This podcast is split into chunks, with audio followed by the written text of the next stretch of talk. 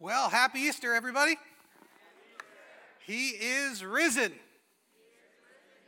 That's right. That's old school right there, man. That is some good stuff. Well, I want to welcome you to the kickoff to our uh, of Life Easter series. The Life Easter. That's right. Chris Bell has been working on this thing, so thank you for that. Uh, I appreciate it. And uh, for those of you who haven't followed it at all, largely what this is, it's a look at relationships from a biblical perspective. And we're just using memes as a way of uh, giving us a little bit of uh, levity and a way of kind of experiencing some of these things uh, in a, that represent what this last year has meant for many of us frayed relationships and a whole lot of time online, away from the people that are most important to us. And so we're going to be talking about that over the course of this whole series and uh, looking at some really incredibly important biblical principles along the way. So everyone has an alter ego, an alter ego. And I'm not talking about like the Sasha fierce Beyonce type of alter ego. I'm not talking about that, you know, like kind of channeling your inner animal spirit or any weirdness like that. What I'm talking about is, is more of the hooded, dark emperor Palpatine kind of alter ego. And uh, you certainly know who this clown is because you live uh, with him or her regularly. It's the part of you that sabotages you. So, you know, it's I'm going to start studying, right? So me says, I'm going to start studying. And me to me says, Oh, you missed it. You should start later. And it's a subtle little thing, and you're like, all right, well, I guess I'll just start a little bit later. I had to go grocery shopping. And uh, me says to me, But you're not out of food yet. You still have cough drops and condiments. That's just fine. That's enough. You could certainly get by with that. I got to go to bed, man. I got to get up early. And me to me says, just, just one more episode. No, but, but I, I can't. I got to. One more episode. This is how we usually interact with ourselves. I really got to go to bed. But you're preaching a series on memes, so you got to stay up all night and find some really funny ones. And this is how we live our day to day. There is the me that you want to be, the me who has integrity and has a whole lot of compassion and it's the me that lives for the good of others, and it's the version of you that has hints of heroism. It's the you that has all types of generosity with your love. And then there's the, the, the me that you don't want to be. The me that's always sort of screwing things up for you, blowing up your relationships and causing you to turn your back on your friends. It's the one who's cheating on that school project or on that test, and it's often the lazy and greedy and generally self absorbed version of you. It's the other I. The phrase itself, alter ego, is Latin for the other I. Now, I reference the Latin not because I know Latin, but because I want you to think I'm really smart. And I found it on Wiki, and so it has to be true. And so it means the other I. And this other I tries to sabotage your life and your goals and your dreams and your future. And you have wrestled with this other you. But this other you is cloaked in secrecy, kind of hides and withdraws and pulls back, is unknowable certainly to others, but often even unknowable to you. This is the version of you that creates distance between you and God and, and wants you to join them in that misery. This is the self that beats up on the other you.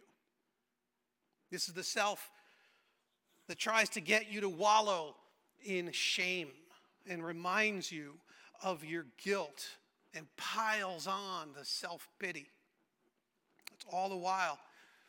This is the other you that makes all these shallow promises that it cannot deliver on. And it often does this by trying to dismantle the most important relationships in your life.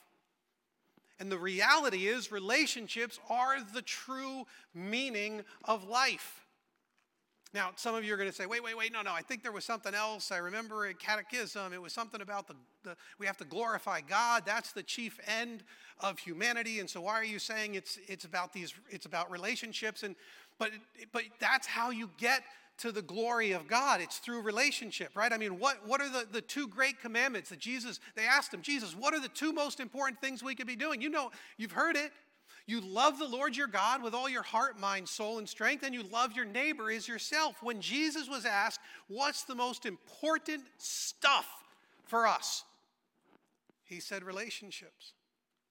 Relationship between you and your Heavenly Father, in relationships with my children. And this other you is constantly trying to dismantle them. You see, the promises of Easter, it break, it breaks the stranglehold that, that this sabotaging self has on you, on your life, on your relationships. We're going to be looking at a better way. A better way. But before we get to the better way, we have to do some uncomfortable soul searching. You guys all right with a with an Easter morning detour into some uncomfortable areas because it's found in the scriptures in Romans 7. Romans is one of the, the richest books of biblical theology. It was written by St. Paul the Apostle in the first century, just a couple of decades after Jesus was crucified on the cross.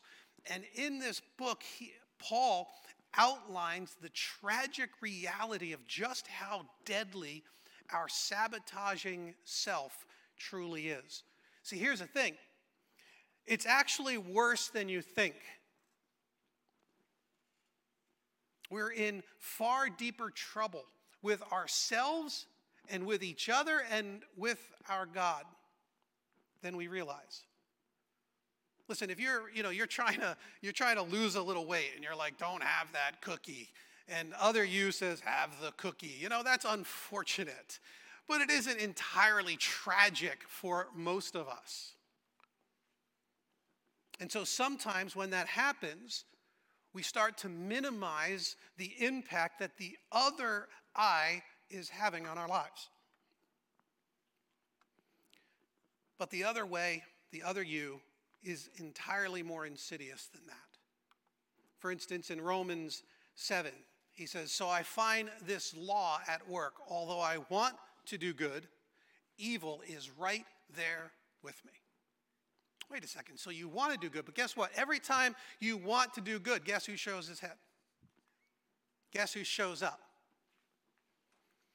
He says, In my inner being, I delight in God's law, but I see another law at work in me, waging war against the law of my mind.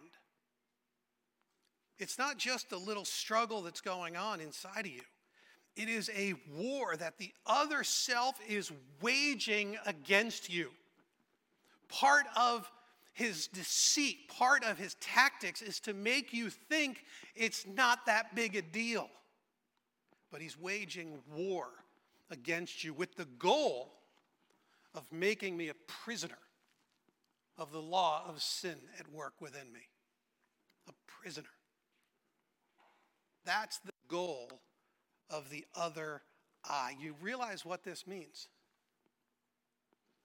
If, you, if, if you're following this, I'm reading, this is 2,000 years old. It means that St. Paul started the Kermit me to me meme, which is pretty cool. Some of you aren't, don't realize, but if we found early sketches of Paul's writings, it would probably look just like this.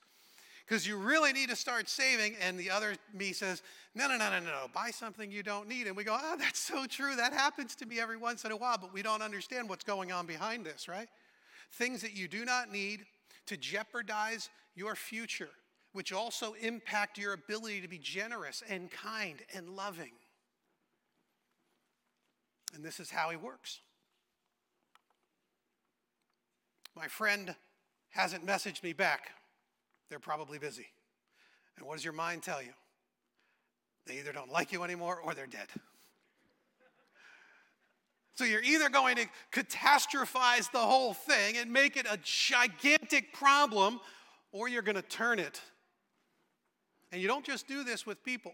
You don't just walk into a room and somebody glances at you sideways and you go, oh my goodness, what are they thinking about me now? Look, I knew that. I knew I shouldn't have come here. I knew I shouldn't have come looking like this. I knew I shouldn't have. I'm in, of over my head. I'm in, my. And now look what's going on. They don't like me anymore. These people don't like me. In fact, this is how many of you actually interact with God. You've been told time and again what a terrible person you are. And in fact, that means that God doesn't like you anymore. One of the dominant ways that people continue to relate to and experience God is this idea that God simply doesn't like you anymore.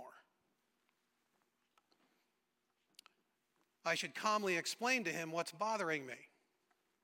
Tell him good night at 5 p.m. Come on now, you know that goes on in your houses. I know for a fact. You guys have told me. I've had both partners in a couple tell me that that's actually how the other one interacts. What does that mean?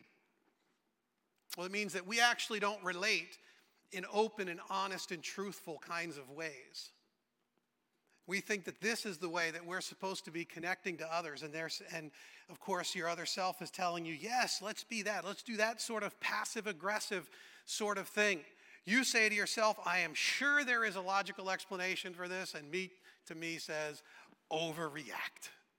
Overreact every time, making mountains out of molehills and making sure I sabotage every relationship at the, light, at the tiniest slight.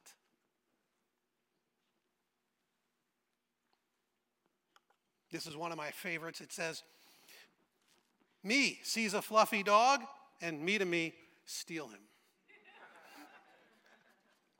Which, of course, you would never do. You would never. You're a decent human being. You're not going to go and steal a dog.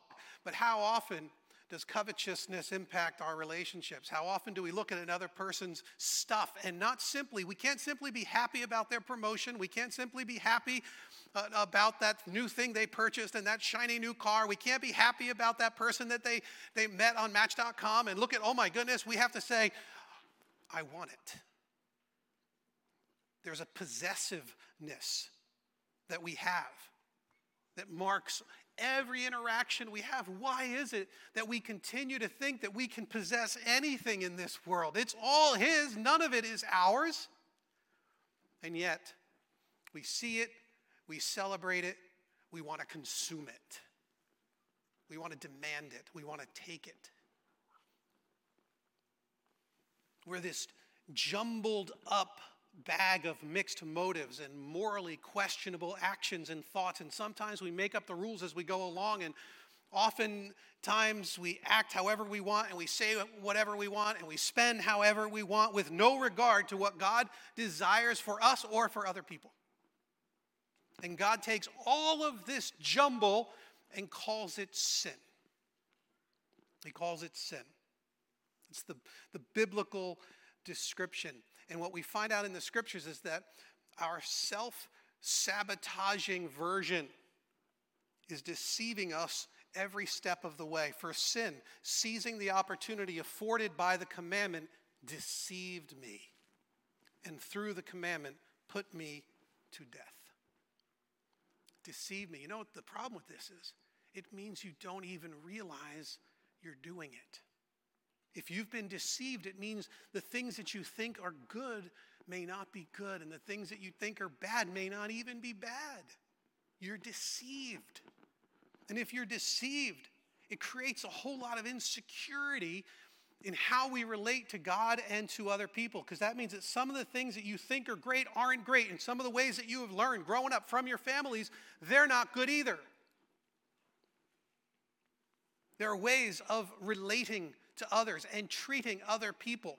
There are ways that you have come to think about yourself because of how your family interacted with you, how you have been treated, and what people have done to you. And these have put in your mind and in your soul ways of thinking about yourself or about God that simply aren't true. But we're deceived.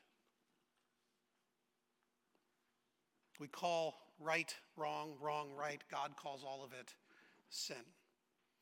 And though we want to do better, sometimes it just seems like we can't. One of the big issues hitting us right now during COVID, the number of people who have been overindulging. So you tell yourself, I really shouldn't drink tonight. I think I'll have a drinking problem. And me to me says, Sounds like you can use a drink. the very thing you're trying to work against is the way that you're going to deal with this problem. And you go, this is insanity. And yet in Romans, we get this same idea. Paul says, I do not understand what I do. For what I want to do, I do not do. But what I hate, I do. Anybody with me on that? You ever been in that place where you say, Why? Why do I do this? For I know that good itself does not dwell in me, that is, in my sinful nature, for I have the desire to do what is good, but I cannot carry it out. 2,000 years ago, this was the Apostle Paul painting a picture of the other self. I'm driving down the road the other day, and uh, I saw a car broken down.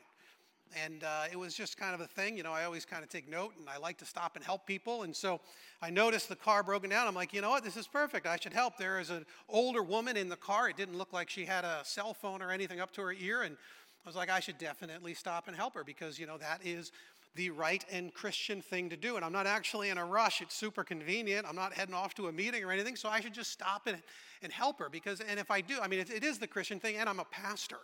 And so I kind of should do that too because of that reason. And I'm probably going to be teaching a sermon on helping people soon enough. And so if I do that, I'll have a really good story to tell, which will make me look good. People will be impressed with me. And as I'm having this internal conversation with myself, I look up and I notice that her car is like way, way in the back. It's like I've driven so far past it. I'm like, ah, she'll be fine. She'll be fine. Don't worry about it. God takes all of this and he calls it sin. All of this failure, wrong, sin, evil, it leads to God's judgment and death. And we're actually told in Romans 6 23, it's a, it's a summary of the, the whole section of Romans. It says, The wages of sin is death. That's what you've gotten, that's what you've earned death. See, there is another you trying to sabotage your relationship to God and others. And it doesn't end with you, it ripples. We all know this.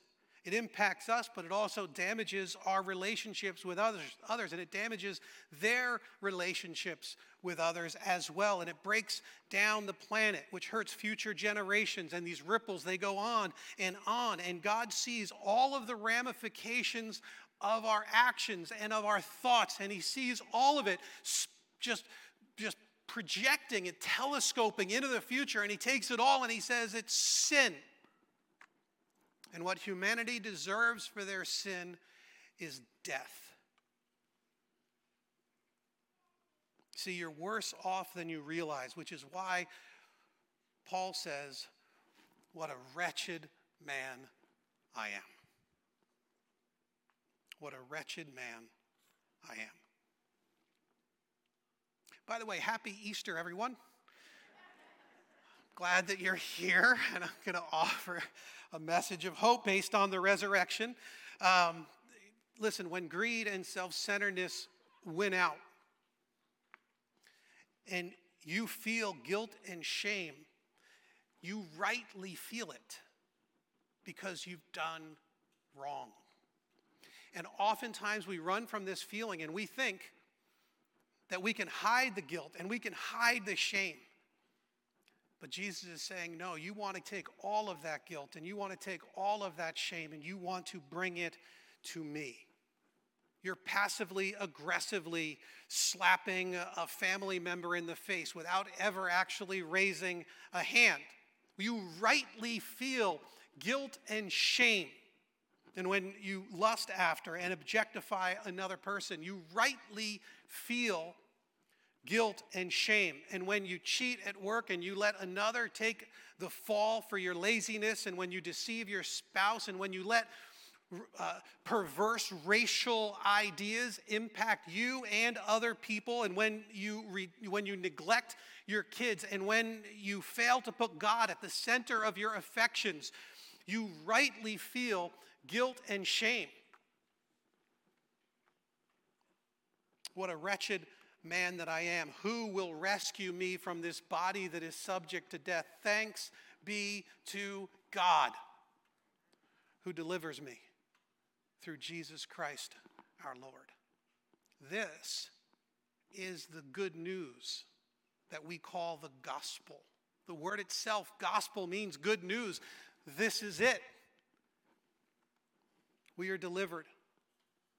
But why? Why? After so much guilt and so much shame being piled on and so much rebellion that we see in our own hearts and so many failings, how is it that, that Jesus wants to deliver me? And this is key. This is going to, why Jesus wants to rescue you, this is going to be key in silencing all of the lies that this other self continues to tell you. However, before we get there, I have to interrupt this sermon for a very cool fundraiser. Fundraiser. And so some of you are like, oh, here he goes. It's going to be about money because it's fundraising. And it is. This is going to be about money. So I am going to auction off Kermit. And he's not, Kermit is not a stuffed animal, by the way. People are saying, why are you carrying a stuffed animal? He's a Kermit collectible. And so I'm auctioning off Kermit. I want to make some money here this morning, right here in the middle of our Easter sermon. And so I need someone who will start the bidding at $1 for Kermit. Who would like? Now, you don't have to pay me right now, it's an honor system. I see that. Is that Dips? Excellent. Dips already is the proud owner unless someone comes in and swoops in and, and actually takes Kermit away. Excellent. I got another one, Rohan. And Rohan is up to we go five dollars, Ro? You, all right. Anybody willing to take ten dollars for excellent? We got Kermit going out at ten dollars. Now, what if no, no, not going one. Nope, not doing one cent increments. We'll be here all morning. I'm not a professional. I'm not an idiot either.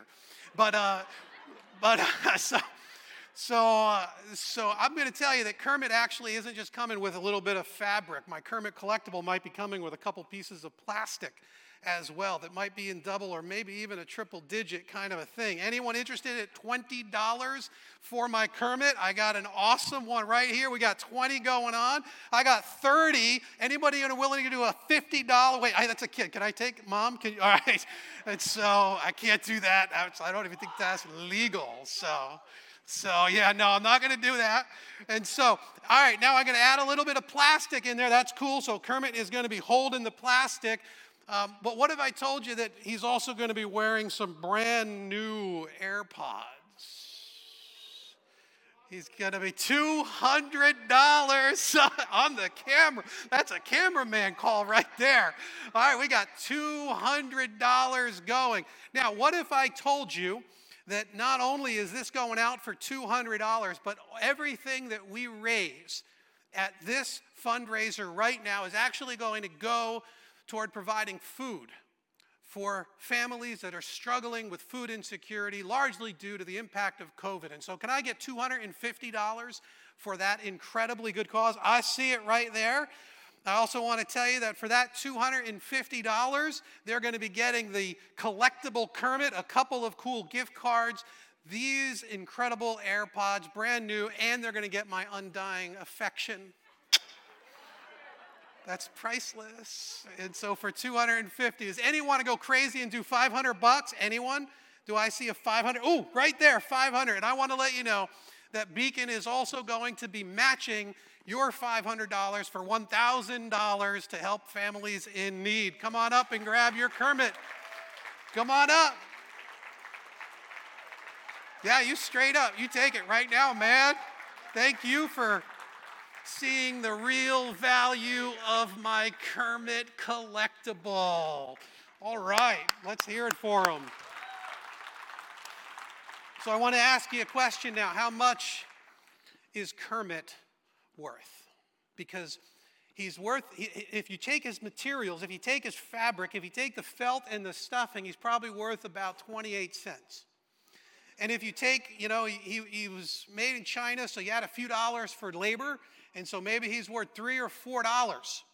And that's pretty crazy. And so you take three or four dollars, but maybe that's not how you determine his value and worth. Maybe Amazon decides. Maybe it's Jeff Bezos who decides what Kermit's worth because we bought him straight off of Amazon. And so maybe, I don't know, $18 or 20 I don't even know how much Kermit was. So is that how we determine Kermit's worth? Or maybe we have to add everything up. Maybe you have to add up what he was on Amazon, and then you have to add up, you know, the gift cards that were thrown in, and then you got to add in, you know, the fact that there were some really, really awesome AirPods thrown in, and then you got to then you got to add what? The value of doing some good in the world. How do you determine Kermit's worth? How? There's only one way.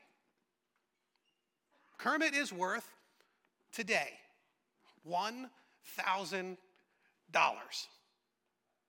because that's what someone was willing to pay. When you get one of these fancy pieces of art selling for $23 million and you look at it, you're like, it's cool, but it ain't 23 million cool.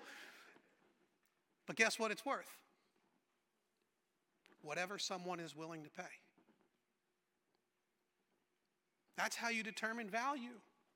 Now, you might think they're insane, but how you determine worth is by what someone is willing to pay. You want to know why it is that Jesus will deliver you? What's your worth to him? What is your value to the Son of God? What was God willing to pay for you? The price of his Son. What was the Son willing to do for you? The ultimate price. We were here Good Friday and we were just we were just meditating on this incredible sacrifice. And it does not matter what anyone else says about you. And it doesn't matter what your family has said. It doesn't matter what those who abused you and used you have said. And it doesn't matter what your insecurities tell you. And it does not matter what your sin has done to you. Jesus has already determined your worth. You are of immense, incalculable can I say that like that? No. You are of incomprehensible value and worth. Incomprehensible. How much are you worth? It was the cost of God's own Son, the suffering of the divine in the disjunction and this despair that struck the Godhead as Jesus breathed his last and the triune God who has forever lived in harmony and in this beautiful dance of divine love was disrupted as Jesus suffered in body and in spirit to take you out of slavery and to make you a child of God. See, there are promises that are made to you because Jesus values you beyond comprehension. And there are two Easter promises. The first is that you are forgiven. You need forgiveness. We've already seen it. That's why you've got to take the deep dive into your own sin and your own rebellion. Otherwise, that version of you, that person, the other you, will never make it to the cross. It will always stay in the shadows and it will always live in hiding and it will always wreak its havoc in darkness and in deceit. It needs to be dragged out and made to worship at the foot of the cross. That's the other you. You need forgiveness, and Jesus died the death that you deserve so that he can now offer you that forgiveness. We continue in Romans and it says, Therefore, there is now no condemnation. No condemnation. Is that how you feel? Is that the, the dominant expression of your relationship with God and with your Savior? No condemnation for those who are in Christ Jesus, because through Christ Jesus, the law of the Spirit who gives life has set you free. You are no longer a prisoner.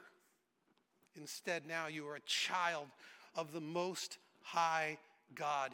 You can have forgiveness if you want it. You can have it. God forgives your sin. God forgives my sin. Can you repeat that with me?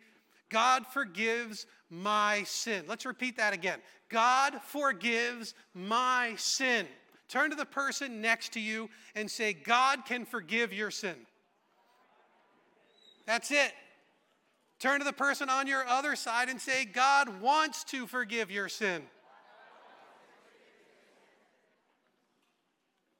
God forgives my sin. Let that wash over you this Easter. You don't need to carry any of that guilt and any of that shame anymore. Will you take him at his word?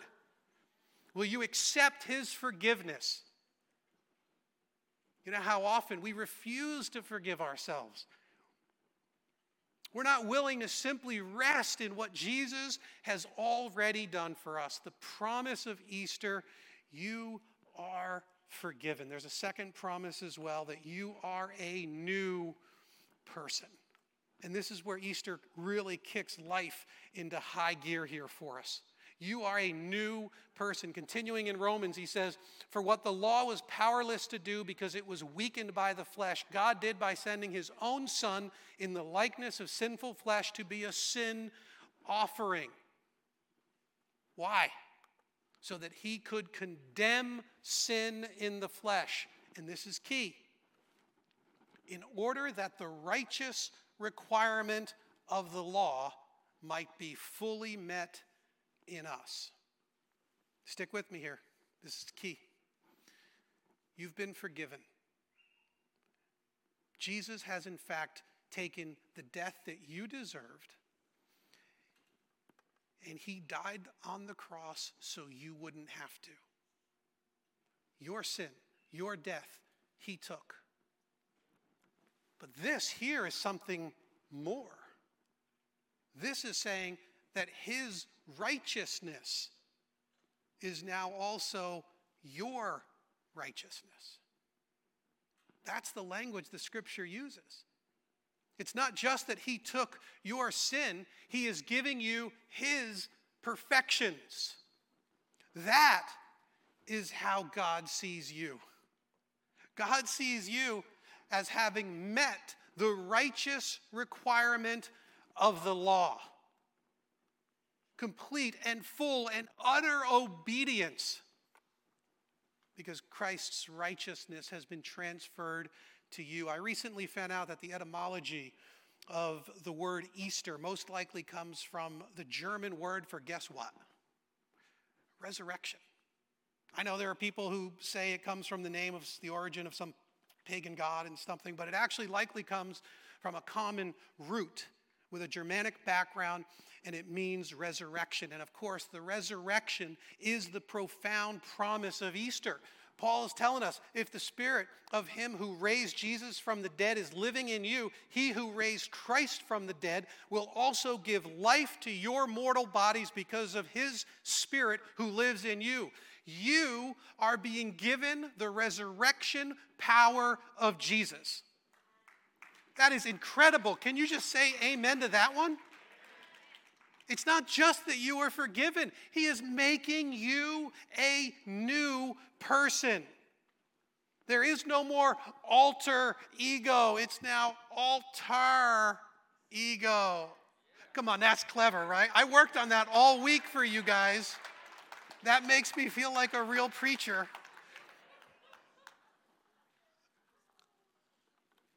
You are forgiven and you are a new person. That's how Jesus delivers us. He forgives us by taking our place on the cross, and Jesus gives us new life by defeating death and rising again. We are made new, we are new humans. And now, when you struggle, you're not struggling because you are primarily this sinful and broken and damaged person. You are a new creature in Christ. When you struggle now, you are shedding those last few remnants of dark shades that are mucking up the water. You're taking off those last distractions that are holding you back from experiencing the fullness of your life in Christ. We're not damaged goods. Do you hear me on this? You are not damaged goods. Resurrection changed everything. You're a new creature in Christ. All things are being made new in Christ. And one day you will be perfected in Christ. And that is a guarantee to every single person who has surrendered their life to Jesus. It is a promise. You have incomprehensible value and worth before God. You are a child of the King. You're adopted into his family. You are heirs to the eternal and the priceless inheritance. He's promised that he went ahead of us to go and prepare a place so that when it is time that we will go and be with him. And these promises are yours. Will you trust him in that? Will you accept his forgiveness? Will you live in the power of that forgiveness? And will you surrender your guilt and your shame and your sin? And will you live in the joy and in the hope that is the power of resurrection in this Easter?